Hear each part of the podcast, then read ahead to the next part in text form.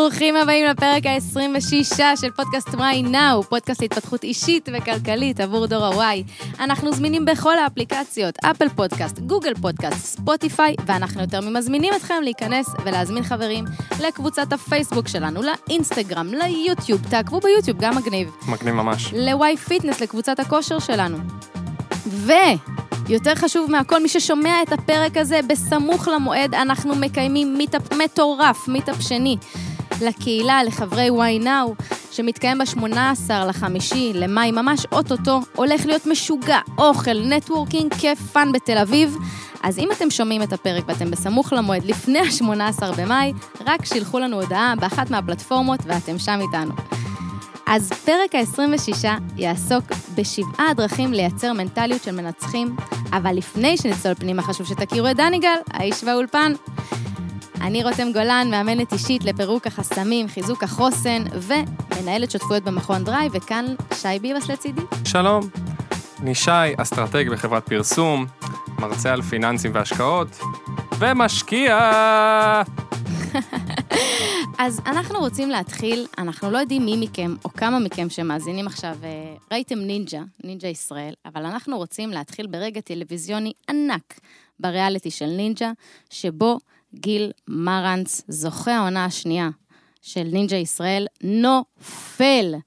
על ההתחלה יחסית, אחד המכשולים הראשונים, הוא נופל, הקהל בשוק, אסי עזר ורותם סלע בהלם, כולם לא יודעים איך להגיב לסיטואציה, ואומרים, גיל מרנץ נפל, חברים, הוא מחוץ לתחרות. ברגע הזה משתררת דממה. גיל מרנץ בעצמו לא יודע מה לעשות, לא יודעת אם ראיתם את הרגע הזה, הוא פשוט לא קם, ממש לא יוצא מהמים, לא יודע איך לעכל את הרגע הזה. ועל הרגע הזה בדיוק אנחנו הולכים לדבר פה היום. הרגע הזה שקורה לכל אחד ואחת מאיתנו כשאנחנו נכשלים במבחן, כשאנחנו לא מצליחים להתקבל לעבודה שממש רצינו, שאנחנו בריאיון דקה רגע לפני הסוף עברנו איזה עשרה ראיונות כבר וזה אחרון, אייש, ושם נפלנו. על הרגע הזה שבו אנחנו מציגים פרויקט מטורף ורואים שהוא פשוט לא יצליח כמו שרצינו, מה קורה שם ברגעים האלה? מה אנחנו צריכים לגייס כדי לייצר מנטליות של מנצחים? איזה כוחות, איזה דרכים, מה הטריקים, השטיקים, תנו לי את הטריקים, מה אני צריכה לעשות כדי לגייס לעצמי ברגע הקשה את המנטליות של ווינרית, מנטליות של מנצחת. אז זוכרים שדיברנו איתכם בעבר על ארבעת העולמות, הפיזי, הרגשי, הרוחני והמנטלי? היום נדבר על איך למלא את העולם המנטלי. אך ורק את העולם המנטלי ב mindset הזה, במודעות, וכמובן בפעולות. אז לפני שאנחנו מתחילים, ושי ככה יציג לנו את ההתחלה, תחשבו שנייה, תעצרו רגע וחישבו האם אתם מרוצים כרגע מהמנטליות שאתם מנהלים? אתם מנהלים מנטליות של מנצחים, או מנטליות של, אה, לא אגיד לוזרים, אבל אה, מנטליות של אה, מפסידים. של אנשים שאומרים למה לא, ולמה אני לא אצליח, ומה לא ילך בפרויקט שעכשיו אני מציג. אתם מרוצים מהתוצאות שאתם משיגים בחיים שלכם, או שאתם אומרים, הלוואי והיו לי תוצאות אחרות? אולי הדרך באמת להחליט איזה מנטליות יש לנו, זה בדיוק לחשוב על שלושה נגיד דברים לא טובים שקרו לנו, ולחשוב רגע איך התמודדתם איתם. האם הכנסתם את עצמכם ליותר באסה, או האם דווקא חשבתם איך אני בפעם הבאה לא הולך לעשות את מה שעשיתי לא בסדר הפעם? לאן לקחתם את הדבר הרע הזה? האם עליתם במדרגה או ירדתם במדרגה? אולי זה יעזור לכם ככה להחליט איזה סוג של מנטליות כרגע יש לכם. מהמם. אז באמת נתנו דוגמאות ככה בהתחלה, כל אחד ייקח את זה לעולם שלו, ואנחנו נדבר על שבעת הדרכים הפשוטות והפרקטיות שניתן בעזרתן לייצר מנטליות של ווינרים ושל מנצחים גם כשקשה, וגם ברגעים הקקי שאנחנו עם הפנים לרצפה. ומאוד מאוד חשוב לזכור שזה לא שבעה דרכים שאת עושה אותם, את יודעת, פעם אחת ונגמר. לגמרי. זה אימון לכל דבר ועניין. ואין זמן, באמת, יותר חשוב מלפתח מנטליות של מנצחים בגיל הצעיר כמה שיותר בגיל שלנו בדור ה-Y. כי ככל שאנחנו נתבגר ונתבגר ונתבגר, אנחנו נקבע אישיות ומנטליות מסוימת, ויהיה יותר ויותר קשה לשנות אותה. תסתכלו על ההורים שלנו, תסתכלו על הדודים והסבתות שלנו, לא משנה אם הם, אתם יודעים, אני לא נכנס עכשיו לכל אחד ולסיפורים שלו, אבל אתם תשימו לב שבאופן כללי, ככל שאתה בוגר יותר, הרבה יותר קשה לשנות דברים שהתרגלת אליהם כל כך הרבה שנים, ולכן זה הזמן שלנו לתקן את המנטליות שלנו ולשפצר אותה ולחדד אותה, שתהיה כמה שיותר מנטליות שמנצחת כדי שתוכל להוביל אותנו בכל דבר שאנחנו עושים בחיים. לגמרי, אני מסכימה עם כל מילה, וכמו שאתם יודעים, הכל מתחיל ונגמר בראש. התוצאות שלנו, הפעולות שלנו, אתם תכף תשמעו את זה גם בהמשך. בואו נתחיל. הדרך הראשונה כדי לייצר מנטליות של מנצחים, ודיברנו עליה בעבר ולכן אני מתמצתת, הדבר הראשון זה הודעה. יא. אנשים שהם בהודיה הם אנשים שמצליחים יותר, מסתכלים על הטוב בחיים שלהם, אנשים שמתקדמים, מתפתחים, מגדילים את היש, ומכירים, אם אני שנייה, אני יודעת שלפעמים זה נשמע כמו סיסמה, אז בואו נתכלס את זה, אוקיי? בואו נהפוך את זה לתכלס. אתם מכירים אנשים סביבכם בטוח, לפחות אחד או שניים, שמתבאסים שפיטרו אותם, מתבאסים שזוגיות נגמרה, מתבאסים כשמשהו לא הצליח, וזה הגיוני. מתבאסים, אנחנו בני אדם. מה קורה אחרי הבאסה? זה מתחלק לשניים. יש את אלו שיגידו, טוב, באסה, אבל אולי דווקא עכשיו אני יכולה להוציא את הראש מהעבודה אם פיטרו אותי, כי סוף סוף אני יכולה לראות מה יש בחוץ. אולי יש דברים מטורפים שמחכים לי בחוץ. משכורות גבוהות יותר, דברים שיותר מעניינים אותי, פשוט לא שמתי לב לא שמתי לב לזה, סליחה, עד עכשיו, כי הייתי כל כך עם הראש עמוק בתוך העבודה. ויש את אלה שיגידו הפוך, אין לי ממה ליהנות, התבאסתי, וזה לא נגמר, אני ממשיך עם הבאסה ודיכאון, וזה פשוט ממשיך איתי, אני בתחושה ששום דבר טוב לא הולך לצאת מזה, אני ממש לא הולכת למצוא עבודה טובה יותר, אני ממש לא הולכת למצוא אה, מקום מוצלח יותר.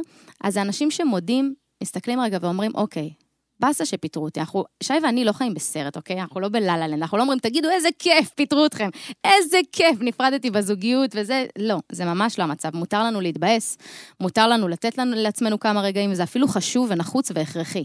השאלה היא מה קורה אחרי הרגע הזה שנפלתי. אוקיי, אני אומרת, סבבה. אני מודה על זה שפיטרו אותי, כי זה מאפשר לי למצוא עבודה טובה יותר עבורי, מדויקת יותר, אחרי שלמדתי פה XYZ. או, איזה באסה, אני לא טובה, אני לא אגיע לכלום בחיים. הבנתם? יש פה שתי תוצאות אחרות לגמרי. ההודיה מאוד עוזרת ברגעים האלו להגיד על מה שיש. כלי פרקטי שדיברנו עליו בעבר, קחו חמש דקות לפני השינה, או בבוקר, או במקלחת, ותגידו תודה על חמישה דברים ש... יש לכם בחיים, שקיבלתם בחיים, שלמדתם, או חמישה דברים שאתם מודים עליהם, לא משנה מה. זה כבר נגענו. הדבר השני. הדבר השני הוא, כל, הוא להבין שכל דבר שאנחנו מתמקדים בו, גדל. זה חוק טבע, כמו שרותם אוהבת לומר. זה חוק טבע. עכשיו, אתם בטוח מכירים את זה, שאתם מתמקדים לפעמים בדברים הפחות טובים, נגיד, אתם מתמקדים בזה שה, שהבן זוג או הבת זוג לא הוריד את הזבל, בזה שהוא לא פינה את הכלים, בזה שהוא לא שמר לכם חנייה. אבל כמה יוצא לכם להתמקד בפעמים האלו שהוא פתאום הביא לכם פרחים הביתה? או שפתאום אה, הוא הפתיע אתכם באיזה סופש בבית מלון, אפילו בדברים קטנים, סתם, אה, בא ונתן אה, לכם נשיקת בוקר טוב ותמיד מסיים ב"אני אוהב אותך". השאיר לי אוכל אולי במקרר. נכון, השאלה היא תמיד במה אנחנו מתמקדים. הרי בשום דבר בחיים, שום דבר בחיים הוא לא מושלם. זוגיות, אני לא מכיר זוגיות שהיא מושלמת, אין דבר כזה מושלם. השאלה היא במה אנחנו ממקדים את המחשבות שלנו, ואת הראש שלנו, ואת המנטליות שלנו. אם אנחנו כל הזמן נתמקד במה שלא טוב בזוגיות, במה שלא טוב בעבודה, במה שלא טוב בחשבון הבנק שלי, אנחנו לא נצא מזה. אנחנו נרד, ניתן לזה להוריד אותנו למטה, וככה יראו החיים שלנו. חיים של למה לא, למה לא, תמיד הלא. בואו נעזוב רגע את הלא. בואו נסתכל רגע למה כן. למה הזוגיות שלי כן טובה? למה החברים שלי כן טובים? למה כל דבר, לקחת את הדבר הטוב כדי להגדיל אותו, כי כל פעם שאנחנו נתמקד בדברים הטובים, הדבר הזה יגדל. וזה לא, זה, אין, אין בזה אפס, ואנחנו לוקחים את זה גם לעולם הכלכלי המון המון פעמים. אם אנחנו רוצים לחיות בחופש כלכלי, ברווחה כלכלית, לצאת ל, ל, למשהו, לעצמאות כלכלית מתישהו בחיים שלנו, אם אנחנו תמיד נסתכל על מה אין לנו, וכמה אין לנו, וכמה אנחנו יכולים להפסיד, וכמה אנחנו, לא יישאר לנו כלום, אנחנו בחיים לא נגיע לרווחה כלכלית, לא משנה כמה תלמדו על שוק ההון או על נדל"ן או על כל דבר כזה או אחר. זה נטו תודעת עושר, על כל דבר להסתכל כאילו יש לי. לחשוב על הכסף שאני ארוויח, שיהיה לי. גם, זה נטו. גם תחשבו תכלס על התוצאות בחיים שלנו. אם עכשיו הבן זוג שלי השאיר לי אוכל במקרר, ואני אומרת לו תודה, איזה כיף שהשארת לי אוכל במקרר, אל מול כשהוא חוזר מהעבודה, כועסת עליו שהוא לא הוריד את הזבל. מה יקדם יותר את המצב? אם אני אכעס עליו שהוא לא הוריד את הזבל נניח, או אמרתי לו תודה שהוא השאיר אוכל במקרר, כנראה שלמחרת המניע היותר גדול שלו יהיה להשאיר לי עוד אוכל במקרר. נכון. מה נכון. יוצא? רותם שבעה. יפה, רותם שבעה זה טוב, זה חשוב. ככה זה גדל. אוקיי, אז מה הכלי הפרקטי כדי להתמקד בדברים חיוביים?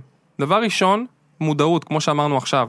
יש דברים טובים ולא טובים שקורים בכל דבר בחיים. אנחנו צריכים להיות מודעים רגע ולעצור ולנשום לפני שאנחנו בוחרים את הלפנות ימינה או שמאלה, לעצור רגע, להבין שאני מודע לעצמי ושיש לי את האפשרות לפנות ימינה או שמאלה.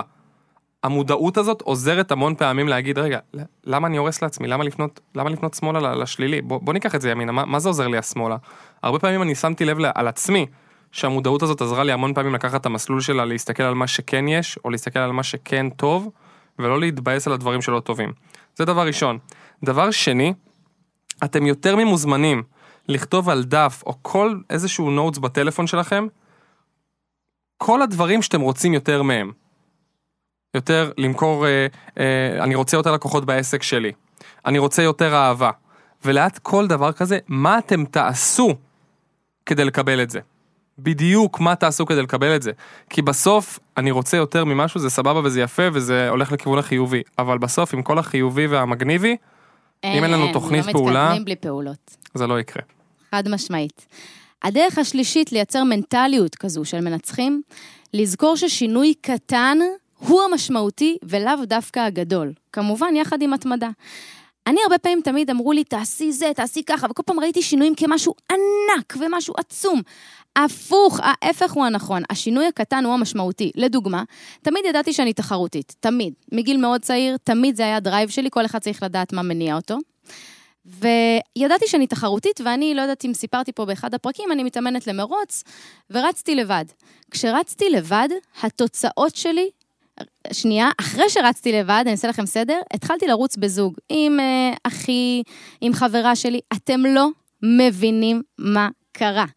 איזה הבדלים בתוצאות כשרצתי לבד אל מול כשרצתי עם מישהו. אוטומטית השתפרתי מלא. למה אני מספרת לכם את זה? עדיין רצתי, נכון? עדיין עשיתי את אותם דברים. אבל השינוי הכי קטן של רק לקבוע עם אחי את הריצה במקום לבד, הפך אותי ל- לרצה טוב יותר, לתוצאות טובות יותר. אשכרה קידם אותי יותר לעבר המטרה שלי לקראת המרוץ. תבינו שהשינוי הקטן הוא לאורך זמן זה שמביא את השינויים הגדולים, ולא הגדול הוא זה שיעשה את ההבדל. נכון, זה כמו בכל דבר, כמו שאנחנו עכשיו רוצים להיות עשירים. אוקיי, הכל בסדר, אתם, אתם יודעים כמה אני מקבל הודעות בפרטי?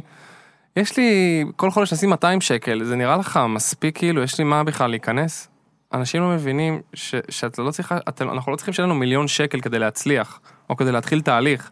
כל שינוי קטן, היום לשים 200 שקל, בהשק... בחשבון השקעות זה יותר, 200 יותר ממה שהיה לנו אתמול. אז אנחנו מתקדמים קדימה, זה לא משנה כמה גדול הצעד, מה שמשנה, ותכניסו את זה לראש, זה לא הגודל של הצעד, זה הכיוון של הצעד. אם אנחנו ניקח צעד קדימה, הגודל שלו לא משנה. הוא ממש ממש לא משנה. העיקר שלא ניקח צעד אחורה. לגמרי. וזה צריך מה שלהיות חשוב בסופו של דבר. לגמרי, ולהתמיד. אל תשכחו שהשינוי הקטן יחד עם התמדה מוביל לגדול, וזה באמת, זה, ככה ווינרים פועלים. ככה אנשים מנצחים פועלים. זה המנטליות שאני מחפשת. כשאני מסתכלת על אנשים סביבי, זה המנטליות שאני רוצה אה, לעצמי ולסביבה שלי. לגמרי. הכלי הפרקטי שמאפשר לי לעשות את זה, להסתכל על השינוי הקטן, הוא רגע לעצור. לעשות לעצמי שנייה מתווה, מה המטרה הגדולה שלי? זה יכול להיות בדברים, אתם יודעים, מטרה גדולה בזוגיות, מטרה גדולה בקריירה, מטרה גדולה כלכלית. תחליטו שנייה על איזשהו תחום, מה שאתם רוצים, מטרה גדולה נניח המרוץ, כל דבר שאתם רוצים, ואז תגדירו מהצעד הקטן, הקטן, לא big deal, לא ענק, אחר כך תגזרו את הצעד הקטן שאתם צריכים לעשות עכשיו, ופשוט להתמיד בו לאורך הדרך. זה מה שיוביל למרבית השינוי, ולאו דווקא התמונה הגדולה. לגמרי. הטיפ הרביעי, הוא להתנהג כאילו אנחנו כבר הדבר שאנחנו רוצים להיות. זה אחד הטיפים הכי טובים שאני קיבלתי, אני לא אשכח את זה, אני לא זוכר, קיבלתי את זה בארצות הברית, לדעתי שהייתי ב-MIT ברעיון, ל... רציתי להתקבל ללמוד לתואר ראשון, ומישהו שם לימד אותי, אמ, ששאלתי אותו, מה אתה יכול להמליץ לי אם אני רוצה להיות כימאי טוב? הוא אמר לי, אם אתה רוצה להיות כימאי טוב, תדמיין אותך כבר היום פרופסור לכימיה, איך אתה היית נוהג. וזה טיפים שנותנים הרבה מאוד פעמים במקומות עבודה. זאת אומרת, אה, אתה רוצה להיות מנכ"ל, תדמיין את עצמך מנכ"ל, איך היית מתנהג, מה היית לובש, מה היית אומר, איך היה ה vibe שלך, איך הייתה המנטליות שלך, ותנהג ככה כבר מהיום. וזה הכלי גם הפרקטי שאני אומר לכם. כי בסופו של דבר, שאני נגיד ורותם, הקמנו את uh, why now, אנחנו הקמנו את why now מכלום, כמו כל עסק שפותחים אותו, כמו כל מיזם. אבל באותו השבוע אני ורותם ישבנו ועשינו brainstorming מטורף לאיפה אנחנו רואים את עצמנו בעוד עשר שנים. כאילו, מה יהיה השיא של הדבר הזה? ודמיינו את עצמנו שם, ואנחנו מנסים, וזה לא קל, וזה דורש המון אימון, אבל אנחנו מנסים בכל יום שעובר להתנהג כאילו כמו מי שאנחנו מדמיינים את עצמנו בעוד עשר שנים מעכשיו. לגמרי. אה, מסכימה ממש, והדרך החמישית שלנו כדי לייצר את המנטליות הזו שאנחנו מדברים עליה, זה בעצם הטריו, השלישייה המנצחת של פיזיולוגיה, מיקוד ושפה. תחשבו על זה רגע, בכל רגע נתון עוברות לנו עשרות מחשבות בראש, אוקיי? עשרות, מאות, אלפים, אי אפשר להסביר אפילו כמה מחשבות עוברות בראש של בן אדם. עשו מחקר כזה, אה, אני שמעתי באחד הפודקאסטים, עוברות לנו בראש בממוצע מעל 100 אלף מחשבות ביום. אוקיי? וואו, תוך מטורף. כדי עבודה, תוך כדי אה, אה, בבוקר כשאנחנו מהרהרים, ברבע שעה שאנחנו קמים, ב, בלילה, ב, בשירותים, כל הזמן עוברות לנו מחשבות בראש. תחשבו איך אתם רוצים לחלק את המחשבות שלכם, באיזה אחוזים, בכמה אחוז המחשבות שלכם הן מקדמות אתכם לעבר המטרות שלכם, או מורידות אתכם, אני לא טוב, אני לא אצליח, למה לנסות בכלל. אלו, המחשבות האלה, מובילות לטריו של הפיזיולוגיה, מיקוד ושפה. הפיזיולוגיה, אם אתם רוצים להצליח ולגייס מנטליות, בדיוק כמו ששי דיבר, נניח מנטליות של מנכ"ל במקום העבודה שלכם כדי להתקדם, כנראה שאתם צריכים ללכת עם חזה יותר מתוח, עם להגיד בוקר טוב, לחייך לאנשים, להיות בתחושה הזו שאתם המנכ"ל, אתם הדבר, הפיזיולוגיה שלכם מאוד משפיעה על איך שתופסים אתכם. אם אני כבן אדם עייף כזה הולכת לדייט פעם ראשונה, תחשבו על דייט. כשאתם הולכים לדייט פעם ראשונה, תסכימו איתי, שאתם לא יושבים בדייט כזה ככה נפולים, עם כתפיים שמוטות, מסתכלים לרצפה ומצפים שהדייט ילך חלק, נכון? אז הפיזיולוגיה שלכם ברגע הזה היא הכל, כנ"ל לגבי כל רגע בחיים שלכם. מיקוד, זה הדבר הראשון, פיזיולוגיה. המיקוד בתוך זה, אמרנו לכם, כבר דיברנו על מיקוד. איך הגוף שלי נראה, במה אני מתמקדת, בלהיות עם, כנף, עם אה, כתפיים שמוטות ולהסתכל לתוך הרצפה, או המיקוד שלי הוא בבחורה שיושבת מולי, בבחור שיושב מולי, לדבר איתו, להסתכל עליו, לפרגן לו, איפה המיקוד שלי, לאן הוא הולך. לאם הוא על המראה החיצוני, על לנהל את השיחה. והשפה שלי, בדיוק מה שאמרנו, המחשבות שלנו מייצרות את השפה שלנו, המילים שלנו מובילות לרגשות שלנו, לאחר מכן לפעולות ולאחר מכן לתוצאות. אז השפה שלנו היא הכל, ניתן לשלוט בשפה. ביום שאני הבנתי שאני היחידה שנותנת פרשנות למה שקורה בחיים שלי, כלומר, הסיטואציה לא שולטת בי, אלא אני שולטת בה. אני אחליט מה לחשוב על הסיטואציה. בין אם זה כי ההורים שלי התגרשו, בין אם זה שפוטרתי מהעבודה שלי, בין אם זה שנפרדתי מזוגיות, אני אחליט מה אני חושבת על הסיטואציה. שם השתנו חיי. ולכן השפה היא משהו מאוד מאוד חשוב של מנטליות של מנצחים. אתם לא כנראה תפגשו בן אדם שהוא עם מנטליות של מנצח, שבשפה שלו הוא מוריד את עצמו ואת הסביבה. אתם לא תמצאו בן אדם כזה, כנראה. אז שימו לב לטריו, פיזיולוגיה, מיקוד ושפה. איך אנחנו יכולים לתרגל אותם, את כל השלישייה, הכלי הפרקטי? קודם כל, מודעות. איך עושים את זה? הרבה פעמים אומרים לי, רגע, רותם, לא שמתי לב, הכתפיים שלי שמוטות, לא שמתי לב שאמרתי לעצמי שאני אפס ואני לא אצליח, כי זה כבר שגור, אני כבר עושה את זה באופן סיסטמטי ואומר, אני לא אצליח לרוץ, אז למה לנסות בכלל להגיע איתך למרוץ? אז הכלי הפרקטי הוא לשים לכם התראות. אני מתה על התראות, מי שמכיר אותי יודע, ניהול יומן התראות זה אהבה שלי. שימו התראה ביומן להימתח. שימו התראה ביומן להגיד לעצמי, בואנה איזה תותח אני היום על משהו אחד. התראה של פעם ביום, זה לוקח אולי חצי דקה. תכתבו לכם אה, בבוקר אה, או, או במהלך היום כמה פעמים לוקח לכם, כמה פעמים אתם אומרים ביום משהו טוב לעצמכם.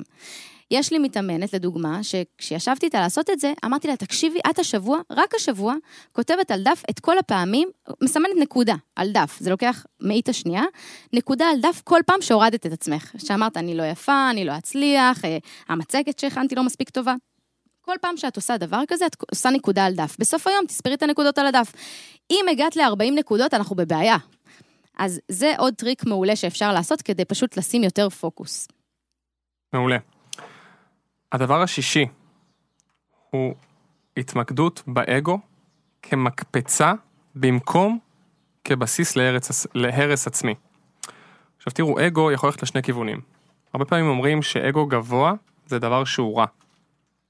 אבל אנחנו רוצים להגיד לכם שזה ממש ממש לא נכון. זאת אומרת, הכל שאלה של באיזו סיטואציה אנחנו נמצאים, ולאיזו סיטואציה אנחנו לוקחים את האגו הזה, האם האגו הזה מקדם אותנו או לא מקדם אותנו.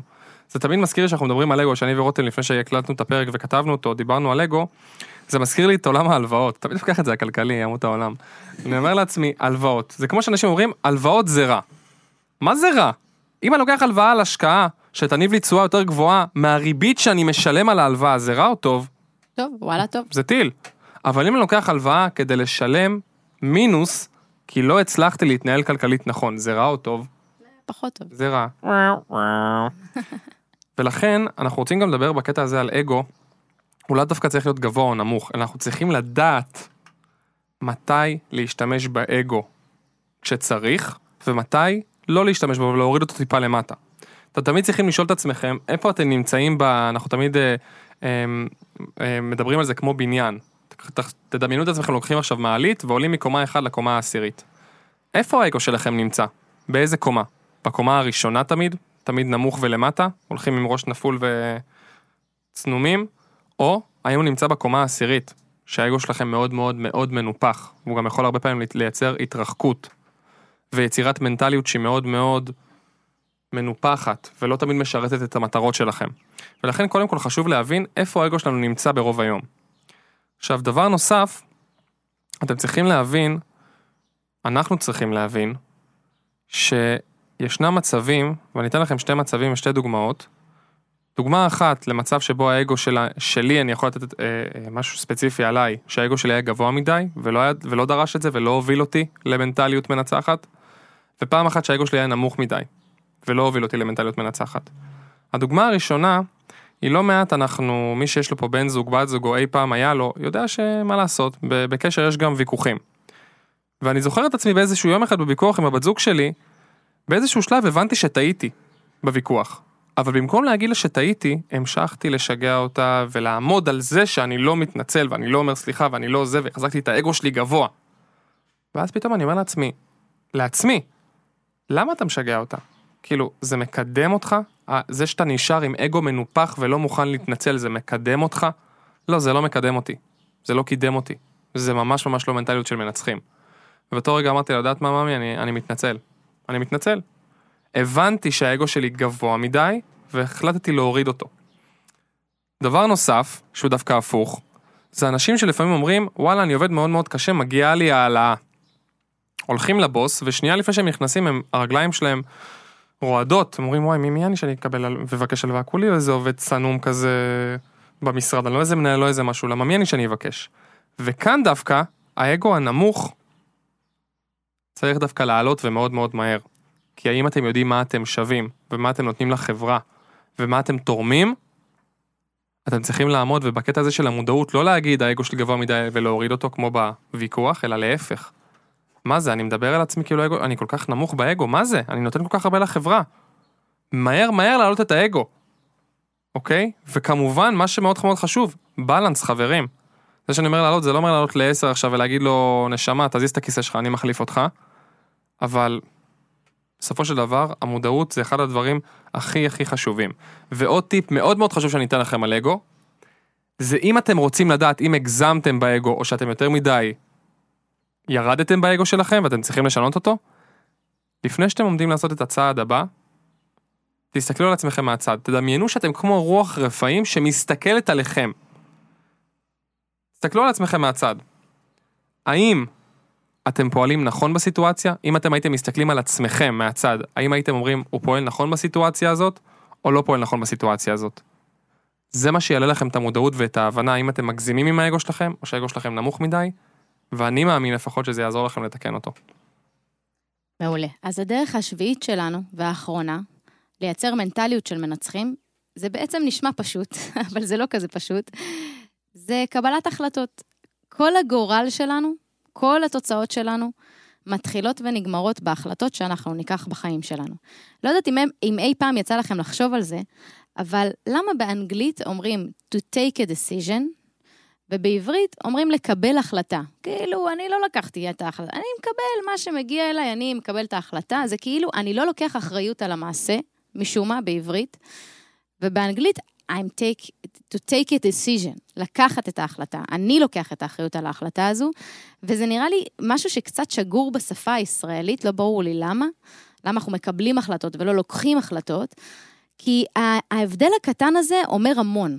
כל הנסיבות אה, שמעצבות את חיינו, ואומרים, זה לא הסתדר לי, וזה קיבלתי חל"ת, וזה תקופת קורונה, הרי זה לא מה שמעצב את הגורל שלנו. מה שבאמת יעצב את הגורל שלנו, אלו ההחלטות שאנחנו ניקח או לא ניקח. גם לא לקחת החלטה, זה לגמרי, זו החלטה. אז השינוי הקיצוני הזה, שאנשים לפעמים בין אה, לקבל ללא לקבל, זה מה שהופך אותם ממנצחים ללא מנצחים. אנשים מנצחים מקבלים החלטות שבאמת מכריעות את הגורל שלהם, וכל החלטה, אתם יודעים את זה כבר, לוקחת אותנו לכיוון מסוים. אז יש שלוש החלטות שאנחנו עושים תמיד, כל חיינו. הקטע הוא שלפעמים זה במודע, ולפעמים זה בתת מודע. אז בואו נעלה אותן למודע. הדבר הראשון הוא, שאנחנו מחליטים עליו כל יום, בכל סיטואציה בחיים שלנו, זה במה אני הולך להתמקד עכשיו. וזה קורה לנו באופן אינטואיטיבי, בתת מודע, במה אני הולך להתמקד, זו השאלה הראשונה. השאלה השנייה, ההחלטה השנייה שאני מקבלת כל יום אחריה, מה זה אומר לי? הפרשנות שאני נותנת. לדבר הזה שבחרתי להתמקד בו. הדבר השלישי הוא, ההחלטה שאני לוקחת, היא מה אני הולכת לעשות בקשר לזה, הפעולות שאני אעשה בנוגע לדבר. לדוגמה, אם עכשיו אני הולכת להתמקד בזה ששי לא ענה לי לטלפון, אוקיי? כבר בתת מודע, אני, המוח שלי הולך לכיוון של, אני מתמקדת בזה שהוא לא ענה, במקום לכל הפעמים שהוא עונה לי והוא נמצא שם והוא עוזר והוא הכל. אני הולכת למקום של לא. מה זה אומר לי? שי מעצבן, הוא לא איתי, הוא לא עונה לטלפון, איזה איש מרגיז הוא. זו הפרשנות שאני נותנת לסיטואציה, בין אם אני לא שמה לב אפילו. והדבר השלישי הוא, מה אני הולכת לעשות עם זה? פעם הבאה שהוא יענה, יגיד לו, איזה מעצבן, למה לא ענית? זה מקדם אותי לאנשהו? יכול להיות שכן, יכול להיות שלא. במקרה הזה, התשובה היא לא. אבל שי כבר יודע שהתשובה פה היא לא. אבל זה משהו שאנחנו עושים ביום-יום באופן אינטואיטיבי ותת-מודע, וכל מה שאנחנו אומרים לכם, מנטליות של מנצחים היא לשים לב לשלושת ההחלטות האלה. במה אני הולכת להתמקד, מה זה אומר לי, מה הפרשנות, ומה אני הולכת לעשות בקשר לזה, מה הפעולות שאני אעשה. תחשבו רגע על החלטה גדולה שעשיתם בחיים שלכם, בין אם בעבודה, בין אם בזוגיות, בין אם זה בלקנות בית, כל דבר שעולה לכם. הקדשתם לזה כנראה הרבה זמן ומחשבה. חישבו רגע אם אתם יכולים להקדיש שמינית מהזמן הזה להחלטות היומיומיות שאתם עושים.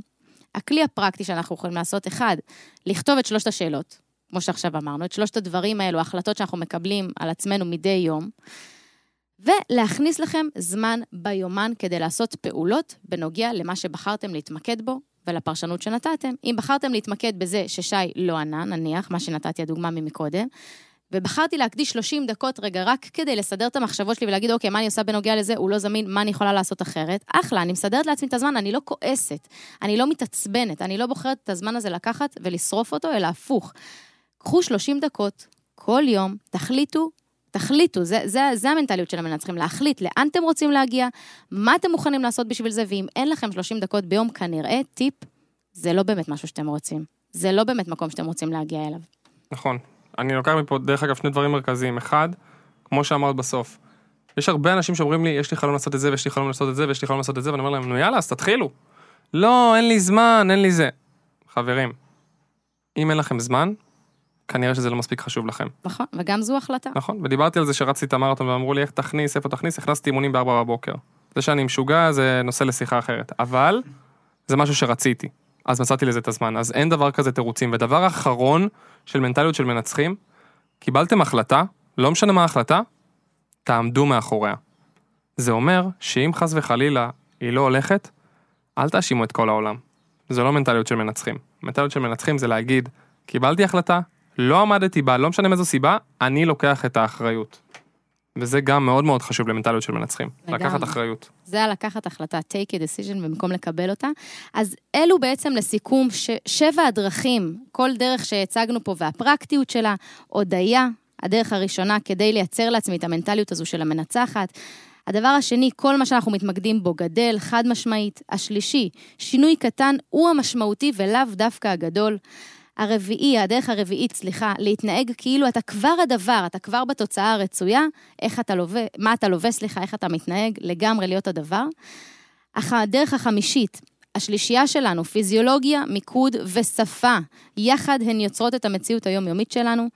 הדרך השישית, אגו כמקפצה במקום כהרס עצמי. והדרך השביעית, to take a decision. הגורל שלנו מעוצב על ידי ההחלטות שלנו. אז אלו הם שבעת הדרכים לייצר מנטליות של מנצחים. מי שיחליט כבר היום לתרגל אותם, באמת, מה שאמרנו פה, אפילו דברים קטנים, קחו את הדבר הכי קטן שבא לכם, תתרגלו אותו יום-יום. אתם תזכו לראות את ההבדל בחיים שלכם, וזכרו, כולם רוצים לעשות שינוי בחיים שלהם. אם אני אשאל עכשיו כל אחד, האם הוא רוצה בית יותר גדול, יותר כסף, אה, זוגיות יותר טובה, חברים יותר אה, מצליחים, להיות בריא יותר, להיראות טוב יותר, מה התשובה של כולם תהיה? ברור שכן. ברור. כולם רוצים להיות יותר. אבל כמה מוכנים להשתנות? להיות הדבר? לא הרבה. לא הרבה. מוכנים לקום בבוקר כדי לרוץ ולעשות את כל השאר, אז לגמרי, קחו את מה שהיה פה, תעשו את הפעולות, קבלו את ההחלטות, קחו אותן. ואם אתם מוכנים, לגמרי אפשר לייצר את המנטליות הזאת. ואנחנו כאן איתכם בכל הדרך. ובפרק הבא אנחנו נראיין את גיל מרנט, זוכה העונה השנייה של נינג'ה ישראל, שבה באמת הוא ידבר איתנו על המנטליות שהוא הצליח לייצר לעצמו מעולם הספורט, שאנחנו מדברים על העולם הזה גם הרבה. אז תודה שבחרתם להקדיש זמן לעצמכם ולהאזין לפודקאסט Why Now. תוקירו את עצמכם על זה שהחלטתם לפתח את עצמכם אישית וכלכלית. אם אהבתם את הפרק, שתפו אותו בבקשה עם אדם אחד, אחד שאתם מכירים ואוהבים. אחד, אחד. צלמו מסך כשאתם מאזינים ותייגו אותנו בסטורי Why Now פודקאסט או בפייסבוק Why Now. רק בעזרתכם נצליח לגדול ולהיות משמעותיים עבור הדור שלנו ולהגיע יחד לכמה שיותר בני ובנות דור ה-Y. נתראה בפרק הבא עם גיל מרנץ, ותמיד זכרו, Why Now? כי אין זמן טוב מעכשיו להתקדם לעבר החיים שאתם באמת רוצים לעצמכם. אמן.